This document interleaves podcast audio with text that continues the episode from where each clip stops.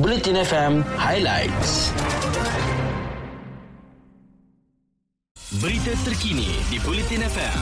Sumber daripada Harian Metro, Berita Harian, Free Malaysia Today, Utusan Malaysia dan Kosmo.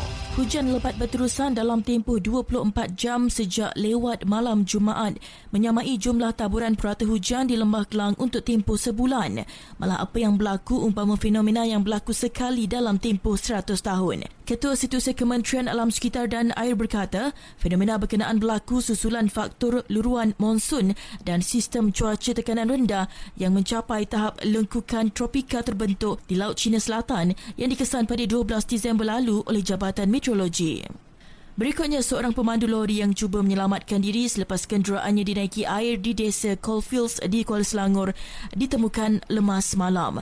Pengarah Jabatan Bomba dan Penyelamat Malaysia Selangor, Nur Azam Kamis berkata, pasukan 8 pegawai dan anggota dua jentera serta sebuah bot dari Balai Bomba dan Penyelamat Batu Arang dan BBP Bestari Jaya dikejarkan ke lokasi sebaik menerima panggilan kecemasan pada jam 4.50 minit pagi.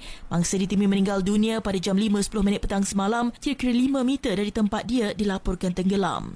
Dalam pada itu, tiga individu termasuk seorang kanak-kanak berumur enam tahun dilaporkan hilang dipercayai dihanyutkan arus deras banjir lumpur di sebuah chalet dekat Bentong kemarin.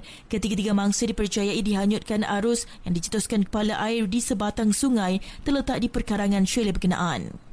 Bela sumbangan untuk mangsa-bangsa banjir boleh disalurkan ke akaun Maybank 5141-0532-0757 atau cek atas nama tabung bencana NSTP Media Prima.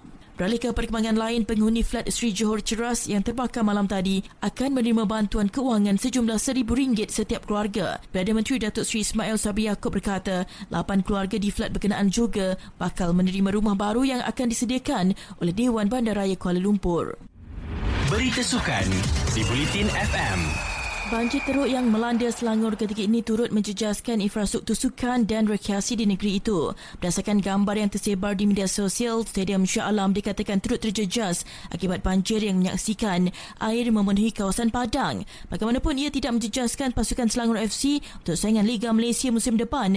Berikutan gelanggang berkenaan sememangnya tidak digunakan gergasi merah kerana sedang dalam proses baik pulih. Berikutnya, pemain skuash lelaki utama negara Ng Yen Yeo mengutarakan janjinya apabila berjaya menamatkan kemarau selama sedekat Malaysia untuk menjuarai kejohanan individu Asia 2021 di Islamabad, Pakistan semalam.